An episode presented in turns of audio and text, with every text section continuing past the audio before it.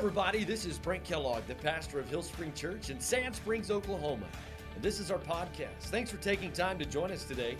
Our prayer is that this would inspire you, build your faith, and help you take the next step in Christ. Enjoy the message. But we are in the final chapter of Philippians on this journey through as we're kind of walking through the book of Philippians. And this has been my goal. Number one, as a pastor, I want, I want the people that call Hill Spring home, I want you to have a working knowledge of Scripture.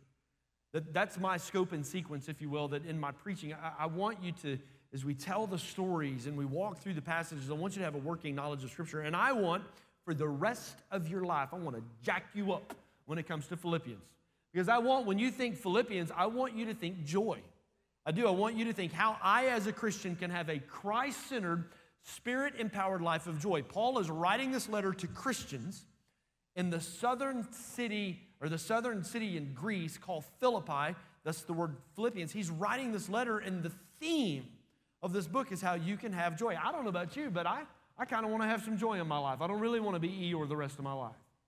And so today we are going to unpack the secret sauce. We've been, we've been grinding through some theology, we've, we've walked through Philippians, and today, the verses we're going to look at today really are, it's a magic formula, if you will, for how you and I, as Christians, can have a Christ centered, spirit empowered life of joy. But before I get to those verses, I, w- I want to just kind of scratch the surface of what happens in the first three verses. I'm not, I'm not going to put them on the screen. You can go back and read this later. But he begins this part of this letter by pleading. And I'm going to plead with you. He's pleading with two women in the church at Philippi to stop the disruption, stop the infighting, stop the division.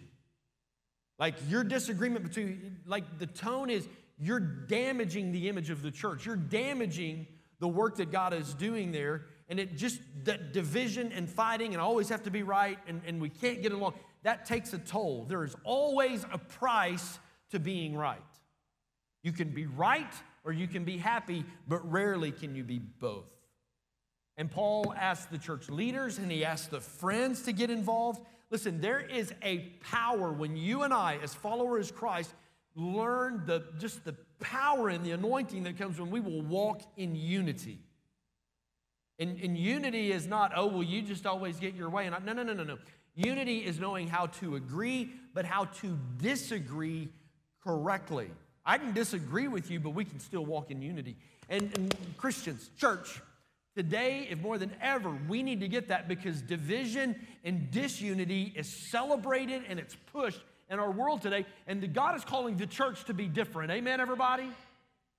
And so I plead with you, I beg with you, for the sake of your marriage for the sake of raising your children, for the sake of your family, for your job, for the organizations you're involved with, even for the church, for the gospel. Learn how to walk in the power of. We can disagree, that's okay, but learning how to do that in unity. And then Paul gives the secret sauce or sauce, as my kids would say, the secret sauce, okay? And when you think Philippians, I want you to think joy, how you can live a Christ centered, spirit empowered life of joy. And he really does today, he really does make it very practical and how to do that. Philippians 4, verse 4 says, Always be full of joy in the Lord. When I was a kid, growing up in church, went to kids' church. You know, you got big church and little church. I went to little church, right? Rejoice in the Lord always, and again I say. There you go. Some of y'all learned that song too right? That's, that's this verse. Always be full of joy in the Lord. I'm to say it again. Rejoice. Not just joyce, but rejoice. Do it again, all right? So have joy in the Lord, not joy in stuff. Stuff breaks, stuff wears out, stuff loses its shiny, stuff gets old, stuff gets boring. Stuff becomes outdated.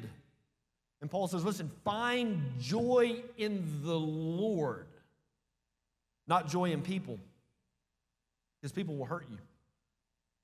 People will let you down.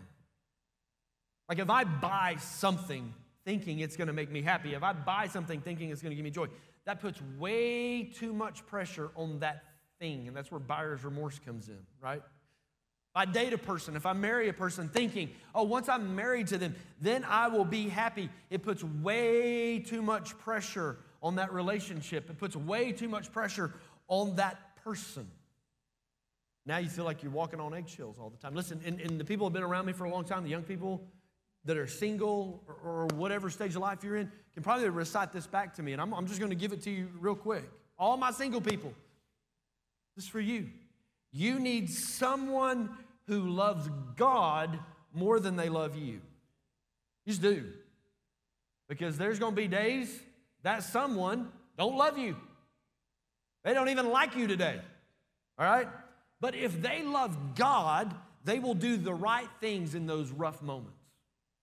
Okay? So you need someone, you're looking for someone, they need to love God more than they love you. Not just love God so they can date you, not just start going to church because that's what it's going to take for you to like. No, no, no. They need to love God more than they love you. And then secondly, you need someone who was happy long before you ever came along.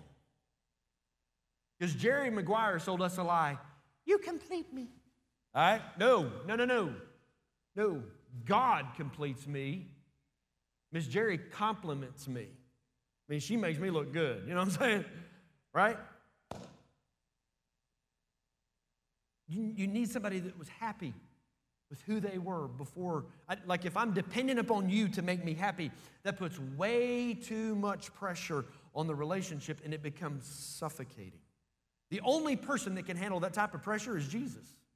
The only thing that can handle that type of pressure is a relationship with your Creator. Amen, everybody? So Paul says, rejoice in the Lord, not in stuff, not in people, but find your joy in the Lord that is found in Christ. Then Paul gets really, really practical. Like if he would have written this in 2022, he would have probably put it in outline form. Like, number one, do this. Number two, do this. Number three, do that. But instead, he's writing a letter to Christians in Philippi. And I'll be honest with you, you don't need me to unpack this. Like if you read Philippians 5 and 6, these four things just, they leap off the page. But it is a formula for how you and I can have joy in Christ. All right, so Philippians chapter 4, verse 5. Let everyone see that you are considerate in all you do. Here's the first principle others first. If you want to have a life of joy, you need to be in the habit of putting other people first. The New Living translates it considerate. Little verse study on this. There's, there's, a, there's several different ways that translations translate this idea or they translate this verse. Some of the translations say, Let everyone see your gentleness. Some translations say, Let everyone see your service. Uh, one translation says, let, every, let everyone see your moderation. But the word they're going after, the one considerate, it actually means fair, mild, and gentle. Here's the idea that is central to Christianity. It is central if you're going to be a follower of Christ. The idea is put others first. Put others first. Jesus called us to that. Lay down your life for a friend. Jesus said in Matthew 14 or 16, 24, he said, This disciples, whoever wants to follow me, whoever wants to be my disciple, must deny themselves. Okay? Put others first. Self denial, humility, that is a central value to what it means to look like Christ, to become a Christian. Paul is saying to have a life of joy, you got to get past yourself and you've got to put others first. And here's the deal that doesn't make any sense if I'm pursuing happiness. I would think if I want to be happy, I need to be me, me, me. That's my favorite song, right? Me, me, me. If, if, I, if I'm really going to be happy, I got to be all about me and what I want.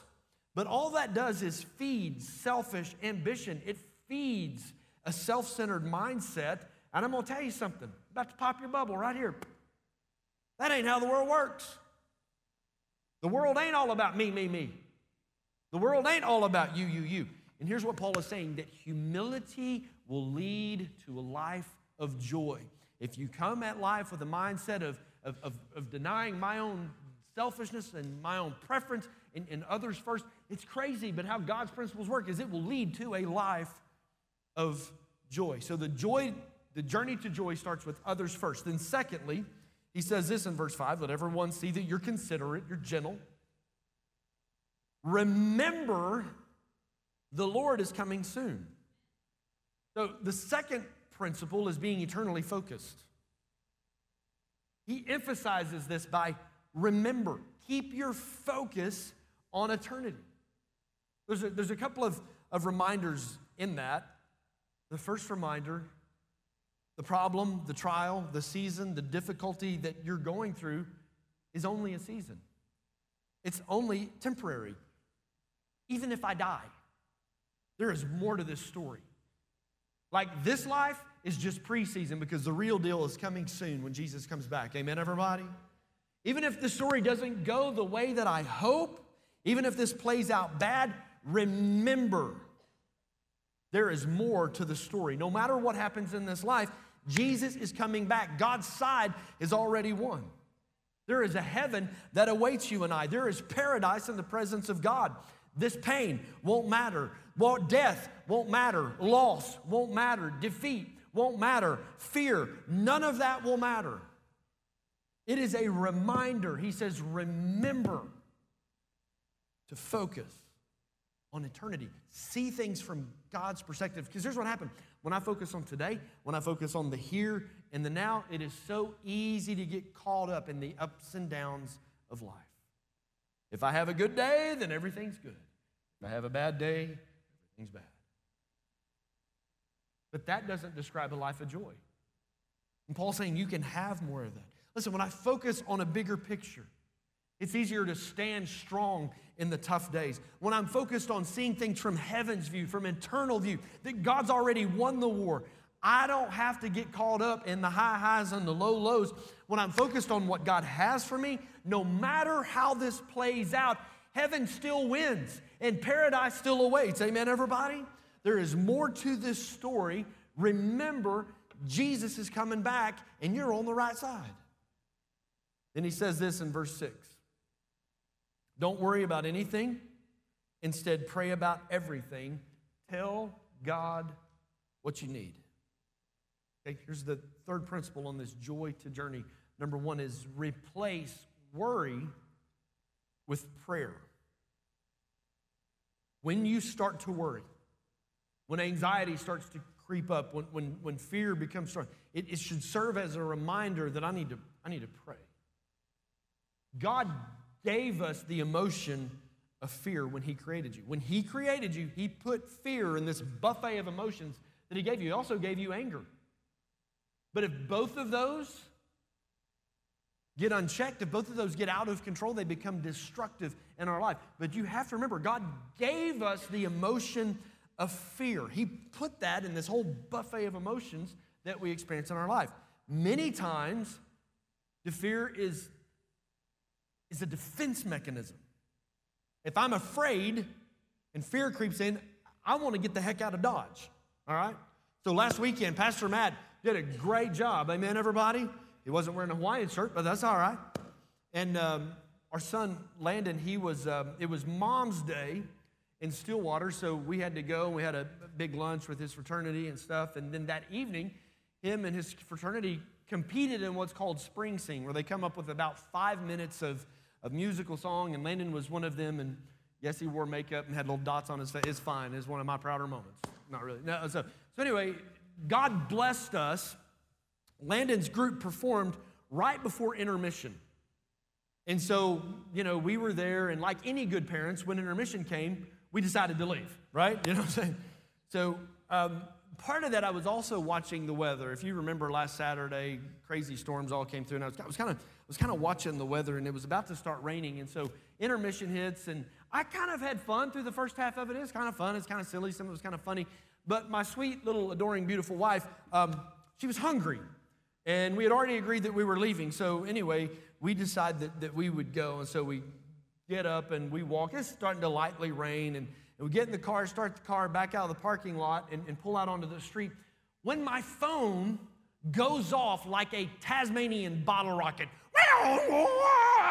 like tornado warning in your current location. That ever happens at 3 o'clock in the morning when you're asleep, you are all of a sudden really, really awake. All right? This wasn't no tornado watch. This meant there was rotation in my area. I'm calm, very calm. And I'm driving, and it's just, by this time, it's just pouring down rain. And, and we're headed back to just, just trying to get out of town away from the rotation, and we're, we're kind of headed to our hotel. And uh, I used to work at Y105 when I was in college over there, so I tuned into Y105, and sure enough, he comes on and he's talking about the weather and the rotation. And he's like, okay, well, radar's indicating there's rotation south and west of Stillwater. I'm south and west of Stillwater. This is not good, right? So I pull into a parking lot and I'm telling her, like, well, see if you can get, you know, Channel 8 or Channel 6 up on, on Facebook. And, and no, Tulsa stations didn't care about our lives. So anyway, I pull into a parking lot and I get Oklahoma City weather on Facebook and I'm kind of watching and, and all of this. And, and while I'm, I'm watching and trying to figure out where I'm at, and where the rotation's at, tornado sirens start going off right where I'm at. So it's in that moment that this emotion of fear that God put in the buffet of our emotions, it kicks in. And my beautiful yet hungry, now anxious bride says, Get me out of here. All right. So I jumped on the road and I went north and east. I just getting, getting out of there. Listen, God gave us the fear of emotion when He created you. All right? That's situational. Sometimes that's a defense mechanism to get you away from tornadoes, all right? But some of you are going, whoa, whoa, whoa, whoa, whoa, whoa. Bible says God's not given us a spirit of fear. You're right. So the emotion of fear is situational to get me away from tornadoes and bad things. You know what I'm saying? But the spirit of fear is when that is continual and I live under constant fear and worry and anxiety. 2 Timothy 1 7, God's not given us a spirit of, no, He gave me the emotion, but the spirit of fear is where I just live captive to anxiety, worry, and fear. I can have fear in situations, that's not always a bad thing. Might even save your life at times. But living in constant fear, that's a bad thing. That's from the enemy. That is not from God. That's what we would call a spirit of fear. Okay? Fear it also helps me appreciate peace. It does. Like when you're in a tense situation, and like I was running away from tornadoes, but finally when we got, you know, 10 miles away and it stopped raining, and I know it's in the rearview mirror, you know, fear then helped me appreciate that moment. And so Paul is saying when you start to worry, when you start to have fear, you need to let that trigger something on the inside of you. Replace worry with fear. So when Landon was I probably five, six years old, and Kaylee was a baby. She was a year, maybe two years old. I just, I kept, I kept having bad dreams. And I kept wrestling with fear that something was going to happen to me. And that Jerry was going to be left with the two kids. And like I just, I just kept wrestling with this fear. Dr. Bill Berman, who's a longtime Christian family counselor in Tulsa, been a friend of mine for a long time, and I actually went to see him. And he explained this principle to me that God gave us fear. Not all fear is bad. And this is what he said listen, when you start to feel that fear, you need to let it push you to do the right things. When that fear that dream crops up that something's going to happen to you, you need to change your schedule. You need to slow down. You need to be intentional with your kids. You need to spend some one on one time with each kid. Let that fear serve as a reminder you need to change your behavior. Now, our younger kids won't remember this, but when, when we were kids, to, to remind ourselves to do things, we'd, we'd tie a ribbon, tie a string around your finger. At least they did it on TV. I don't know that I ever did it. I used to be laying in bed at night, and uh, I would think of something I need to do tomorrow, and so I would just typically grab a book right there by my nightstand and just throw it out in the middle of the floor, and Jerry would go, What was that? Uh, I just threw that book in the floor so that when I get up tomorrow, I'll remember that it's your birthday and I need to go get you something, right? You know what I'm saying? Like now, I just send myself a text message. I'll t- like just text myself, and so when I wake up in the morning, I'm like, oh, a text message. Oh, it's just me, right? You know what I'm saying? It's to tr- when that fear comes along, it needs to remind us to do the right things. Paul says you need to replace worry with prayer, and then he goes on to say, no matter too small. You can ask God anything. So here's, here's, the, here's the practical part of this. Like, Scripture is full of psychology. God created us, He knows how our mind and our heart and our spirit and our soul functions. So this is actually very psychological, practical. I'm using a bunch of words that don't even go together. Okay? We need to talk things out. when we're in stress or worry or, or fear or something's really heavy, you, you need to talk things out. You need to just say it out of your mouth. You need to get it out. I just tell you, there is no better person to talk about it with than the one person who can do something about it, and that's God, your creator. Instead of complaining and worrying to someone who has zero ability to fix your situation, let's just have a little talk with Jesus. Let's just tell him all about our trouble. He will hear our faith. Talk to the person who can help you. Kids, that was a hymn back in the day. We used to go to, never mind. So the practical, the practical psychology is we need to talk about it, and there's no better person to talk to than God, right? We just need to get it out. But then there's a spiritual side to it too. And the spiritual side is He is our heavenly Father. And Jesus said, like, if you know how to give gifts to your kids, your heavenly Father, He really knows how to have a birthday party. He really knows how to give good gifts. That's Luke 11, 13. 1 Peter 5, 7 says, Cast your cares on the Lord because He cares for you. God cares what you are going through, God cares what's happening to you. So the psychological part is I need to talk to somebody about it and get it out. The spiritual part is I need to go to somebody and talk to them, the one person that can actually fix it, and that's God. Amen, everybody? All right, y'all tracking with me. That's good. This journey to joy, number one, I need to put others first. Number two, I need to be eternally focused and try to see things from God's perspective. And then number three, I need to replace worry with prayer. Then verse six, don't worry about anything. Instead, pray about everything. Tell God what you need, nothing too small. And thank Him for all He's done. Sometimes you need to remind yourself in the midst of cars breaking down, in the midst of it feels like life is really heavy and walls are crumbling around, you sometimes you just need to stop and remember what God did for you three years ago. You need to stop and remember how God fixed your marriage. You need to stop and remember who you were before Jesus ever came along and how He's delivered you from that. You need to just stop and remember what God has done for you. The fourth principle on this journey to joy is be thankful. And really, it's the most important step on this journey to joy. I think He saved the best for last. Like, if you want to have joy in your life, you need to learn the discipline of gratitude. You know, practice, and it is hard, it's a discipline. Because I'll be honest with you, my default is to get offended about everything. It is so automatic for me to go, what about me? It is, it's just never good enough. Like that, that, that emotion comes way too easy to us. Notice nobody amen there. Practicing a discipline of gratitude.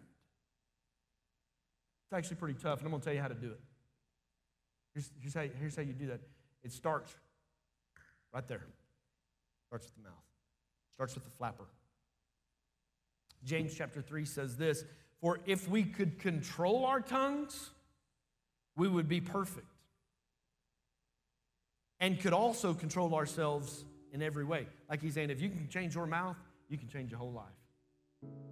You change what comes out of your mouth, it's going to change your heart. You might not feel grateful, but I need to speak it. In the beginning, God said, Let there be. He spoke it into existence.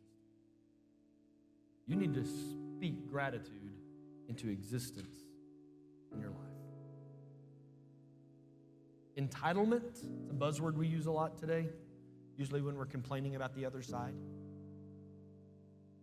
The customer is always right, is America in 2022. That's, that's a modern theme of today. Yet we are a people who are absent of joy. Depression, anxiety, through the roof. And Paul says, there's a better way. There's another way. Entitlement will lead you to always being offended. An attitude of gratitude will lead you to a life of joy. You got these four things on the journey to joy. I want, I want you to just stop and ask yourself, how am I doing? Because some of you, your life is absent of joy. and it's probably missing one or more of these components, are you humble? You put other people first? Do you consider other people? Or is it me, me, me? Because if it's me, me, me, you, you, I'm just telling you, you're not going to be happy. Because nobody else is singing you, you, you. You seeing things from God's perspective? Are you eternally focused? Remember, Jesus is coming back. You're on the right side. You're on the winning team. Remember. When that worry and that fear comes up, is that a trigger for you to replace worry with prayer? Do you have an attitude of gratitude? Are you thankful? You have a grateful heart? How are you doing? And then Paul says it's like if you'll put others first, if you'll be eternally focused, if you'll replace worry with prayer, and if you'll be thankful, verse 7 says, then. You do those four things, then. Like here's the byproduct. This is what happens. Then you will experience God's peace. And peace fixes a lot of stuff. You'll experience God's peace. And by the way, he says, go on, you won't even understand.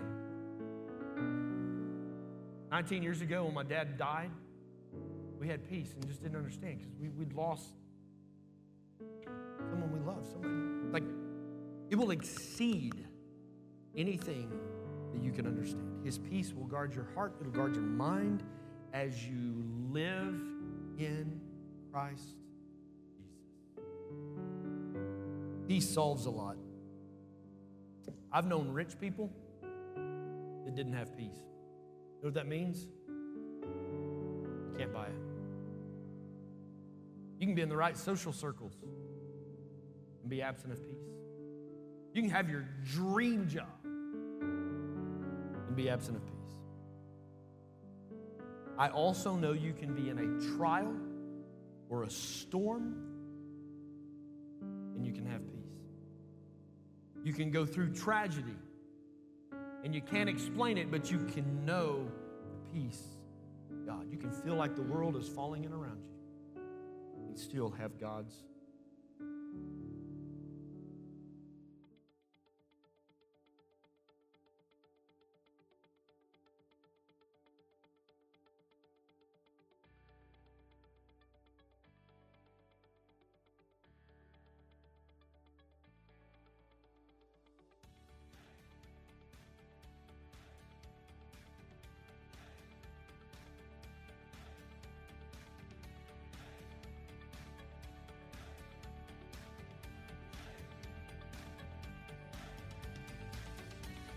I hope you enjoyed the podcast today. If you did, there's a couple of things I want to invite you to do.